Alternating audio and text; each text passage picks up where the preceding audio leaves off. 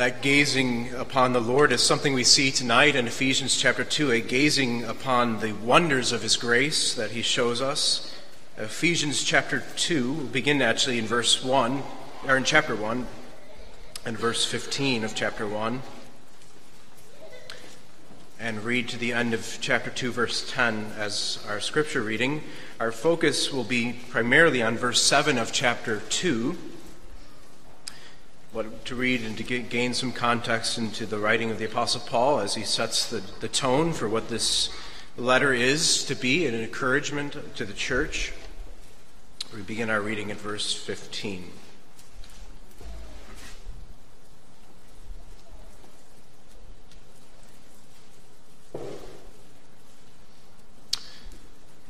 Before that, shall we ask that to the Lord bless us in, in our reading? Heavenly Father, we pray for your Spirit that, as the apostles have spoken uh, by your Spirit, inspired by you, that the seed of the gospel, which takes root in the heart, is only through the Spirit working faith within the heart, that it would grow within each of us. That you would cause us to be strengthened, to, to know the love of Christ that passes all understanding.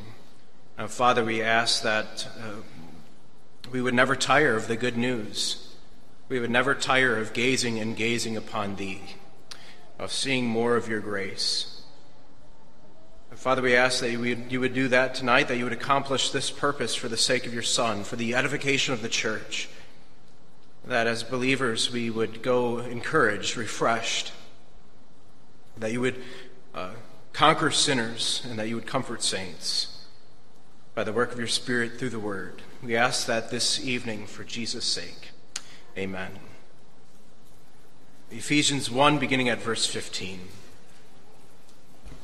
For this reason, because I have heard of your faith in the Lord Jesus and your love toward all the saints, I do not cease to give thanks for you, remembering you in my prayers that the God of our Lord Jesus Christ, the Father of glory, may give you the spirit of wisdom and of revelation in the knowledge of Him, having the eyes of your hearts enlightened, that you may know what is the hope to which He has called you, what are the riches of His glorious inheritance in the saints, and what is the immeasurable greatness of His power towards us who believe, according to the working of His great might, that He worked in Christ when He raised Him from the dead and seated Him at His right hand in the heavenly places far above all rule and authority and power and dominion, and above every name that is named, not only in this age, but also in the one to come. And he put all things under his feet, and gave him as head over all things to the church, which is his body, the fullness of him who fills all in all. And you were dead in the trespasses and sins in which you once walked, following the course of this world following the prince of the power of the air, the spirit that is now at work in the sons of disobedience, among whom we all once lived in the passions of our flesh, carrying out the desires of the body and the mind, and were by nature children of wrath, like the rest of mankind. But God, being rich in mercy, because of the great love with which He loved us, even when we were dead in our trespasses, made us alive together with Christ. By grace you have been saved, and raised us up with him, and seated us with him in the heavenly places in Christ Jesus, so that in the coming ages he might show the immeasurable riches of his grace in kindness toward us in Christ Jesus. For by grace you have been saved through faith, and this is not your own doing, it is the gift of God, not a result of works, so that no one may boast. For we are his workmanship, created in Christ Jesus for good works, which God prepared beforehand that we should walk in them. Thus ends the reading of God's word. The grass withers, the flower fades, but the word of the Lord endures forever. Well, congregation of the Lord Jesus Christ, there's hardly anything more impressive and captivating to us than an, an event that includes a grand finale a great finish, something so impressive that it, it leaves us speechless. a concert hall that, that ends with a glorious finale, perhaps something like the 1812 overture that ends with 16 loud cannons and loud brass and cymbals and triumphant voices. Or think of a, a sporting event in which It goes to seven games and it ends in a walk-off home run or a buzzer-beating finish, something so impressive where, where every event or every moment now hangs in the balance of a few seconds. Or perhaps, boys and girls, this 4th of July, you sat with your parents in a lawn chair and you watched a dark sky become filled with color and smoke. And you sat there glued to your seat, speechless. How amazing, how awesome this is. And when the fireworks reached their grand finale, it was impossible to look away. It was just so captivating. Well, something of a grand finale is being shown to us here in Ephesians chapter 2 in the seventh verse. Uh, the, the, the pen of the Apostle Paul is almost, as it were, exhausted of trying to, to capture the glory of what awaits the church of Jesus Christ. The language of Ephesians is language that is stretched out to its absolute limits. And the thought that Paul wants to exhaust is that Christ, that God in Christ has chosen a people by, from all eternity. And in Christ, he's moving them, he's bringing them by his sovereign, glorious, and mysterious will to a, a grand finale of grace. That's what the final spectacle shows. It will be an overwhelming display and final display of His grace. I think if we ask ourselves tonight what we think of the state of this world, the state of ourselves, our own circumstances, and we just simply ask ourselves, are things getting better or are things getting worse? We would probably come to the conclusion that our world is getting darker, that the country is growing worse, that, that we're still sinners, our circumstances aren't getting better. Uh, but the Bible puts before us an altogether different view. Now, things as they currently are, as seen, are the dark sky before the fireworks, before the dazzling display. That the church of Jesus Christ is heading towards a grand finale of grace. Look at what Paul says in verse 7 God has seated us already with Christ, so that, with this intent, for this purpose, that in the coming ages, he might show the immeasurable riches of his grace in kindness toward us in Christ Jesus. God's decree from all eternity is that he would put on display, like a theater, like a, a breathtaking display, his glorious grace. That will be the focal point of the new heavens and the new earth. Paul tells us here it will be the dazzling display of immeasurable riches. We will gaze and gaze upon the limitless depths of his grace. And how rich is his grace when we have seen and understand the incredible depths of man's guilt and sin. The first thing Paul shows us. The dark backdrop of, of man's guilt, his poverty, his impoverished state before God, his poverty. We began our reading in verse 15 of chapter uh, 1 because the Apostle Paul begins a prayer for the church, a prayer that he doesn't finish until the end of chapter 3. And the heart of his desire for the church comes in verse 17 that the God of our Lord Jesus Christ, the Father of glory, may give you the spirit of wisdom and of revelation in the knowledge of him, having the eyes of your hearts enlightened, that you may know what is the hope to which he has called you, what are the riches of his glorious inheritance in the saints, and what is the immeasurable greatness of his power towards us who believe. Paul's prayer for the church is that she would have wisdom to discern her hope, that, that she would know her wealth and riches, and that she would know the power of Christ. He's not speaking, of course, of some mystic or cultic knowledge, but something that he reveals. Look back at verse 8 and 9. Paul says that he lavished his grace upon us in all wisdom and insight, making known to us the mystery of his will according to his purpose, which he set forth in Christ. Christ is the revelation of God's will. And in light of Christ, Paul, Paul prays that the church would know the world as it truly is. That's wisdom. The ability to peel back the layers of life like an onion and see them and see them as they really are, see things at the core of what it is. And in chapter 2, Paul peels back the layers for us to see the core of humanity. And verses 1 through 3 identifies the absolute guilt, helplessness, and poverty of man. Man at his core, the world as it really is apart from Christ. When we read those verses, perhaps we think to ourselves, it doesn't really comport with reality. There's nice people still in this world, there's sweet, caring, good hearted people. Uh, the problem with the world is uh, that the world faces is divisions, its inability to get along. I remember reading a headline in an article from 2020 in the World Health Organization that, that stated that the world's lack of solidarity, not the coronavirus, is the biggest existential threat we face. That's the biggest threat the lack of unity, the lack of the common brotherhood of humanity, the inability to put aside differences.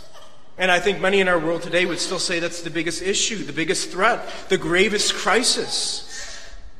The gravest crisis of our nation, two sides completely at odds with each other and unable to be reconciled. But if you were to ask the Apostle Paul tonight, is the lack of solidarity our greatest existential threat? Strikingly, and by contrast, he would say the complete opposite. Not our disunity, but our unity at the core of who we are.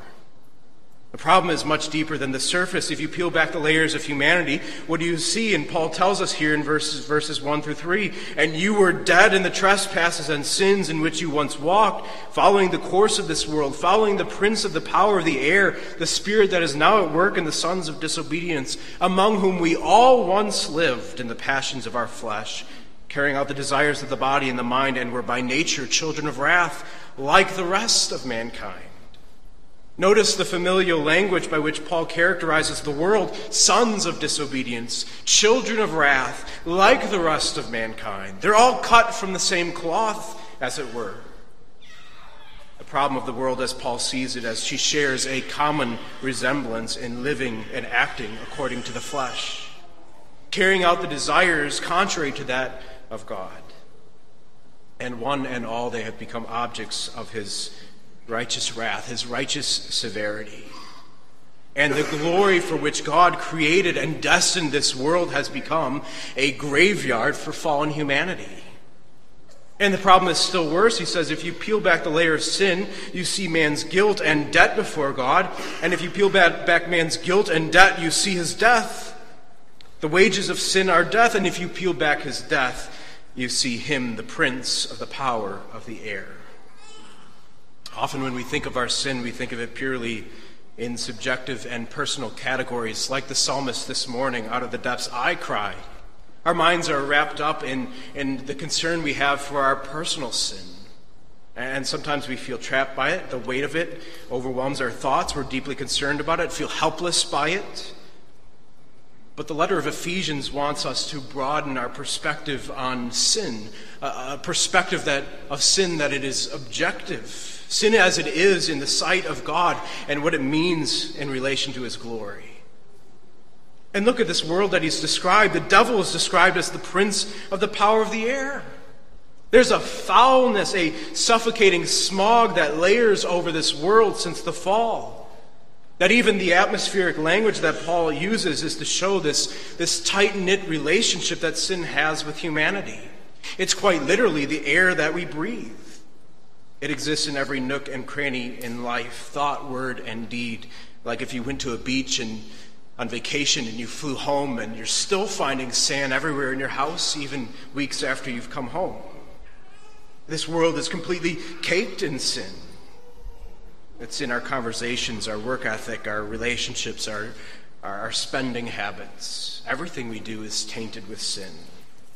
And the devil, the deceiver, is the instigator, the father of lies, and the world apart from Christ has become his family. They be- behave like their father as sons of disobedience, children of wrath, slaves to him in willful cooperation. No one had to hold our guns, a gun to a head, our heads to make us cooperate. But we carried out the desires of the body and the mind, living in the passions of the flesh. Our sins are not often how we speak of them as making mistakes, as messing up, or even struggling with sin. I'm struggling with this sin. If I can get a handle on this sin, then I'll be fine. Uh, we're not, as R.C. Sproul would often say, say, floating in the ocean waiting for a divine life preserver. But we're, we're sunk to the bottom of the sea. And we aren't sick people in need of medication, but dead people in need of resurrection. At the core of humanity. This is who we are unable, unwilling, unresponsive, uninterested, unmoved, dead. And yet, Paul says the dead live. They, they walk and move and, and have desires and, and think according to their nature. And all of them together share a, a common goal with the devil my name, my glory. Like the Tower of Babel, mankind stood in solidarity to elevate their name, their glory to the heavens. See, sin is not first a subjective problem that, that you and I face, but an objective assault upon the glory and the majesty of God. Here, Paul describes a world united in this objective. And what is God going to do about it? Why, why would God allow this? And perhaps here in Ephesians we have the closest we find to an answer for why, why God allows a fall into sin. And certainly the Bible doesn't tell us, but the Bible tells us this much that this broken, fallen mass of humanity, this junkyard, this graveyard, is going to be the, the arena in, in which God will put on full display the infinite degree of his glory through his grace so that in the coming ages he might show the immeasurable riches of his grace in kindness. It's the second thing we see tonight. God's grace is immeasurable in comparison to sin. Paul says early in, in verses 19 through 22 that God has put on display his immeasurable power by raising Christ from the dead, by seating him above every power and ruler and authority in the heavenly places the, the surpassing greatness of God's power is his work in the resurrection of Christ. He, he, uses the same word, he uses the superlative, the highest word, exceeding, surpassing, Im, immeasurable. And it's again, if the language of the apostle has reached its limit, the immeasurable greatness of his power towards us who believe. And if the superlative weren't quite enough to capture his power, he adds to it according to the work of his great might that he worked in Christ. The supreme act of God's power is raising Christ from the dead and seating him upon his throne. And it's as if Paul holds up a mirror that we might look into it as believers and, and say, that's the power that's at work within you who believe.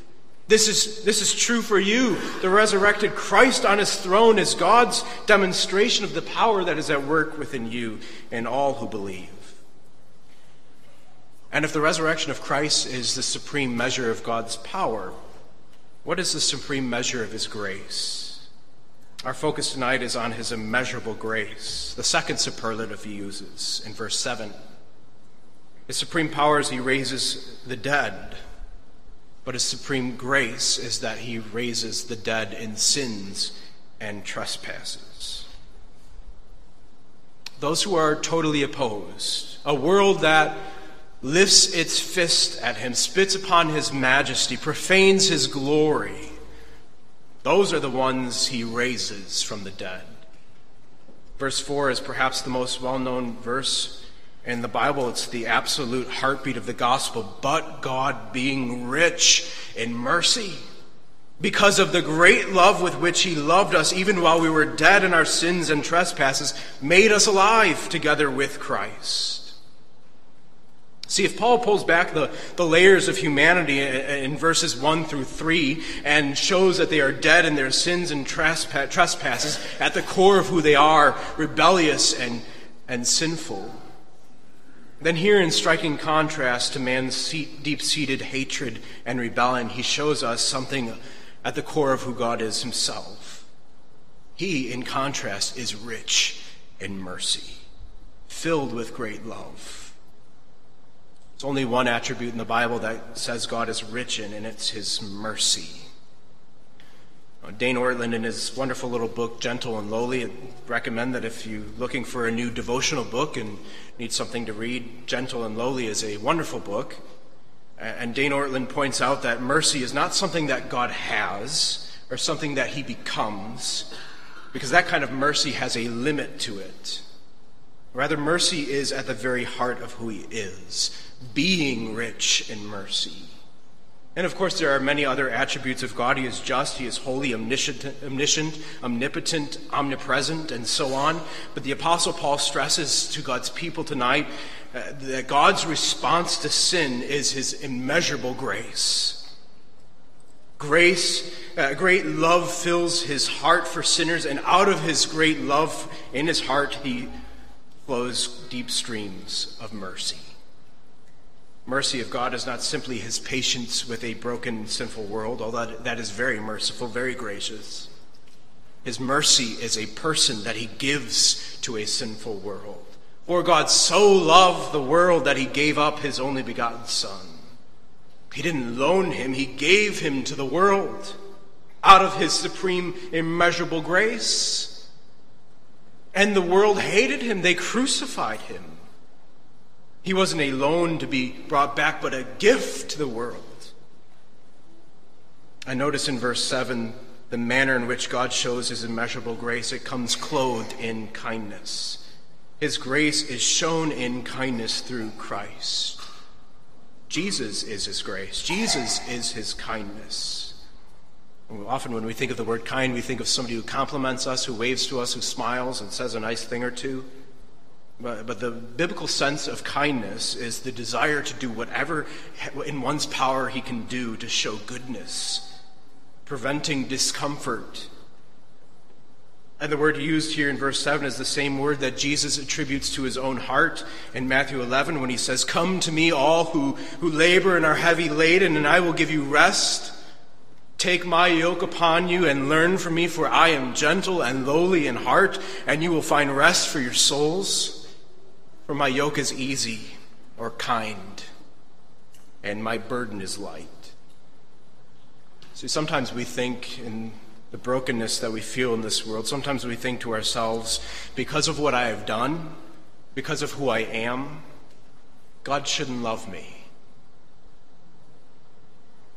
And according to his justice, that's true. According to his mercy, it's not.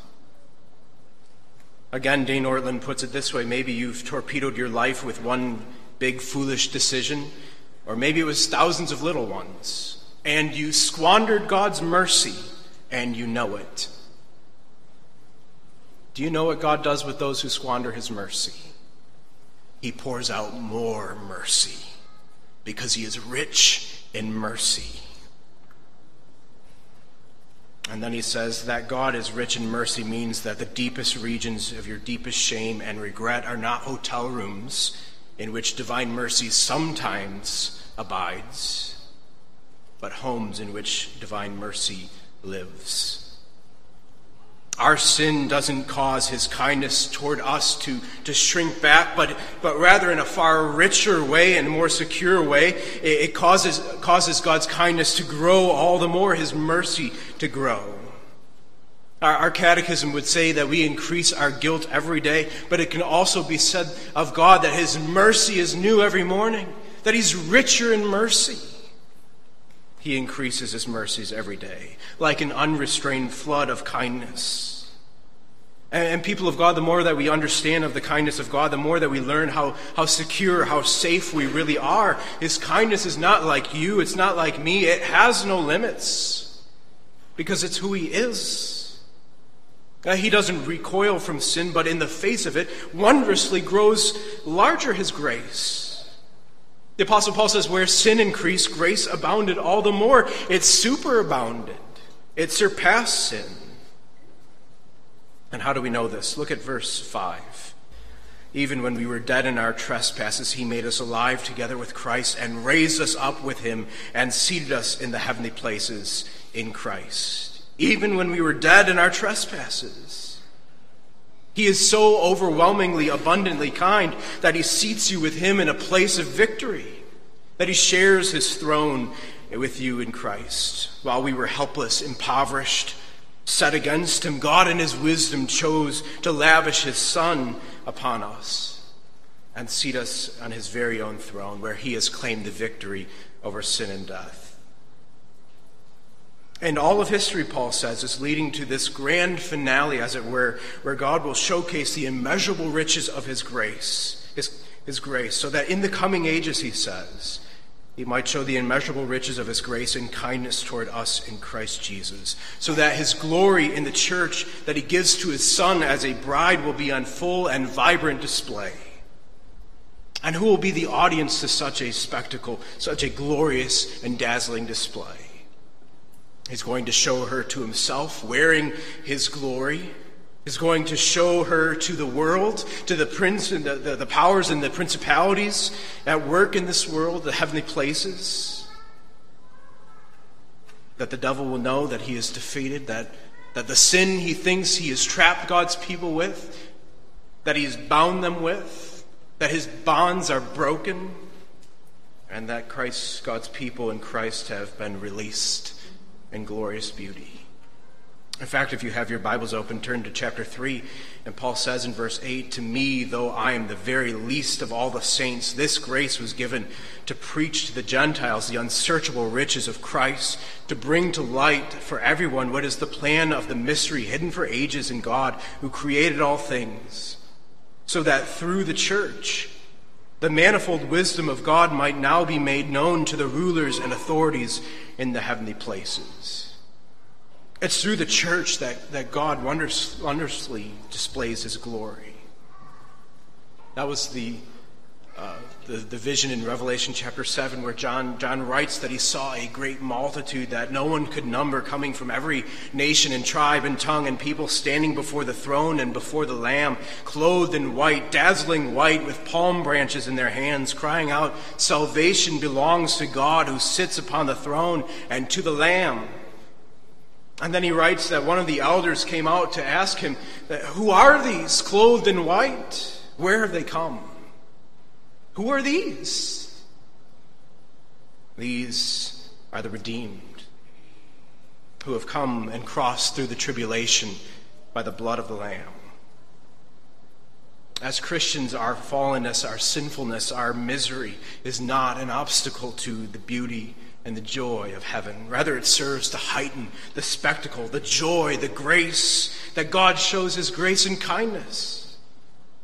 Where in heaven we're not placed further from God's presence because of our sin, rather, He draws us deeper and deeper into His own heart to see the, the plumb the immeasurable depths of His grace shown in kindness, lavished in Christ.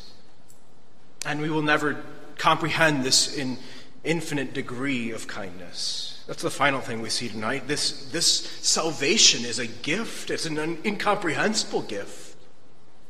That's the story of salvation, the plan of history. It has nothing first to do with you or from, with me. We were objects at one point of wrath, those upon, upon whom God would show the immeasurable depths of his righteous judgment. But now, by his grace, we have become the, the objects of mercy, those who forever enjoy the embrace of, of a heavenly Father. And God decreed this not on account of finding anything righteous in the sinner.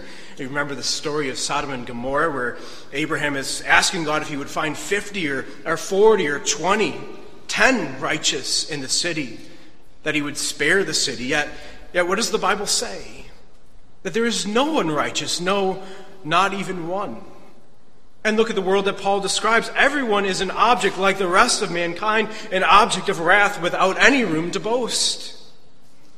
And boasting comes from thinking that I'm not like the rest of mankind. I'm somehow, I'm better, I'm more impressive, I'm more intelligent, I'm wealthier, more powerful, a member of the right group. And yet God cuts across all of these to see to the core that man in himself is entirely, through and through, undeserving of anything less than his wrath. And yet it pleased God to demonstrate his righteousness by sending forth his own Son in the fullness of time, and he was without sin, without wickedness, no deceit. He was, in fact, the only one who loved God with an unsinning heart, and yet for our sakes, God did not even spare the one, the only righteous. But he gave him up the righteous for the unrighteous, the one who by nature was not a son of disobedience, was given over for sons of disobedience. The one who by nature was not a child of wrath became the object of God's unquenchable wrath on the cross. He was made little that we might be made much of. He was made poor that we might be made rich. He was made to be sin that we might be called the righteousness of God. The cross then cuts through every division that we might see in this world. It disallows any ability to boast because it exposes the absolute solidarity that man has in opposition to God, from China to America, from the prison cell to the grocery store. From the Amazon jungle to my subdivision, man is essentially the same. And for the believer, it becomes his only reason to boast. Not for works that we have done, not for my ability to change myself from a child of wrath into a child of mercy. But Paul says in verse 8, 8 For by grace you have been saved through faith. And this is not your own doing, it is the gift of God, not a result of works, so that no one may boast. The story of salvation from beginning to end is God and His glory that He puts on display in the church the creation of the world, its fall into sin, which required a recreative work, became the occasion for the overwhelming grace of God to surge from his heart, so that the glory and the saving grace would, would be seen in far richer ways than it could ever otherwise have been seen. It's like the undamming of a flood, uh, of a river. The heart of Christ surges out in mercy and kindness to the glory of God. And that isn't that how Jesus is with sinners? Incredibly kind. He recreates, as we read in verse 9, we're recreated by kindness, come in the flesh. And we are his workmanship. This is what God has prepared from eternity. This is we are created in Christ Jesus for good works, which God prepared beforehand that we should walk in them. I can't help but picture an old workbench in your basement or your garage or something like that, and the bench is filled with, with tools and broken gadgets and bicycles and and what the Apostle Paul is saying is that Christ is at work in you through his immeasurable kindness in your life. And where he, he sees sin, he, he pours out more kindness. Where he sees brokenness, he pours out more mercy and kindness, more grace. I think oftentimes when we pray, we have the habit of praying, you know, Lord, I'm sorry for the sin I committed yesterday. I'm sorry for this sin. I'm sorry for what I said earlier, how I acted, and I'm sorry what I did yesterday. And it's certainly a good thing to feel remorse and to confess our sins before God and to trust His promises. But perhaps we should also pray not just the subjective prayer, but the objective prayer that, that God is at work in my life. Father, thank you that as horrible as my, my sin is, it's not a hindrance to your workmanship, to, to you glorifying yourself through me. That the good work you began in me will be seen to completion. Thank you that you are rich in mercy, that, that I am your workmanship, not my own. That for the sake of your glory, you will complete your work even in me. All of this is his gift of salvation, not our own doing, but His. And ultimately, it's beyond our ability to comprehend. His kindness towards you in Christ is, is the immeasurable kindness, not only of His power in raising Christ from the dead and raising us from the dead, not only His immeasurable kindness in raising the dead in sins and trespasses, but also the immeasurable love of Christ towards us. There's three superlatives that the Apostle Paul uses in Ephesians. We saw two of those. Boys and girls, do you know where the third one is? It's at the end of Paul's prayer in chapter 3. His great burden for the church is that she would have the strength to comprehend with all the saints what is the breadth and length and depth, height and depth, and to know the love of Christ, which surpasses knowledge. That's his great prayer for the church. What a prayer for the church. That's the prayer that Faith United Reformed Church needs. That she would know the love of her Savior towards her. That, that's the key for unity in the church, to see our, our union with Christ, to know the love of Christ in my life. And that's why this is the burden of Paul's prayer, because every problem that arises in church life can be resolved if we, if we dwell on this one thing the knowledge of the love of Christ which surpasses knowledge. And everything that the church does should flow out from that heart of Christ for sinners. And every fight and every division, everything wrong in the church traces somewhere back to a forgetting of this great love with which He loved us. We are His workmanship to the praise of His glory, created in Christ Jesus for good works that He has prepared for us to walk in. Recreated to imitate His love and to walk in His good in, in these good works. And Paul summarizes that by saying in chapter 4 Be kind to one another, tender hearted, forgiving one another as God in Christ forgave you. Be kind, even as Christ has been kind. Where sin increases in your life, so too the measure of his kindness. And likewise, we're called to kindness. We're his workmanship to display his wisdom in the church. There's coming a day when a great and final way against the dark backdrop of this world, the nighttime sky of this world, that God will display his kindness in Christ in overwhelming, heart throbbing grace in every sin that we can conceive of that, that would stop us from enjoying the glory of heaven will be reversed completely, fully to display his, his grace. Every burden, every place of brokenness will be reversed in a dazzling way. And we're seated with him now. He's dragged us from a graveyard. He's loved life into us. He increases his kindness towards us every day, and, and one day we will see this great work without the eyes of faith, but with our own eyes. Breathtaking silence and unsinning heart. God has done this as the author and perfecter of our faith so that in the coming ages he might show the immeasurable riches of his kind of his grace in kindness towards us in Jesus. Amen. Heavenly Father, we're thankful that you have seen the fall of this world into sin and and you have not let it run its course by itself that you have intervened by sending your only Son, who would come uh, to be the propitiation for sin, who would be the sacrifice, the covering for sin, that he would be uh, put to death that we might be made to live, and that he would be pierced that we might be healed. And Father, by his continued kindness in our lives that we have seen of his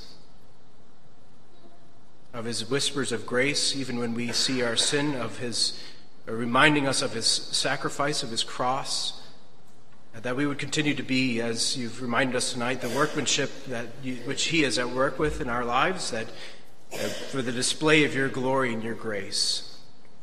Father, we ask that you would lead us then this week ahead of us to, to go with great confidence, to know that, that nothing can take away the, the joy that you've given us in Christ of knowing that we are His workmanship and not our own. Now, Father, we pray that you would go with us by your Spirit for this, for Jesus' sake. Amen.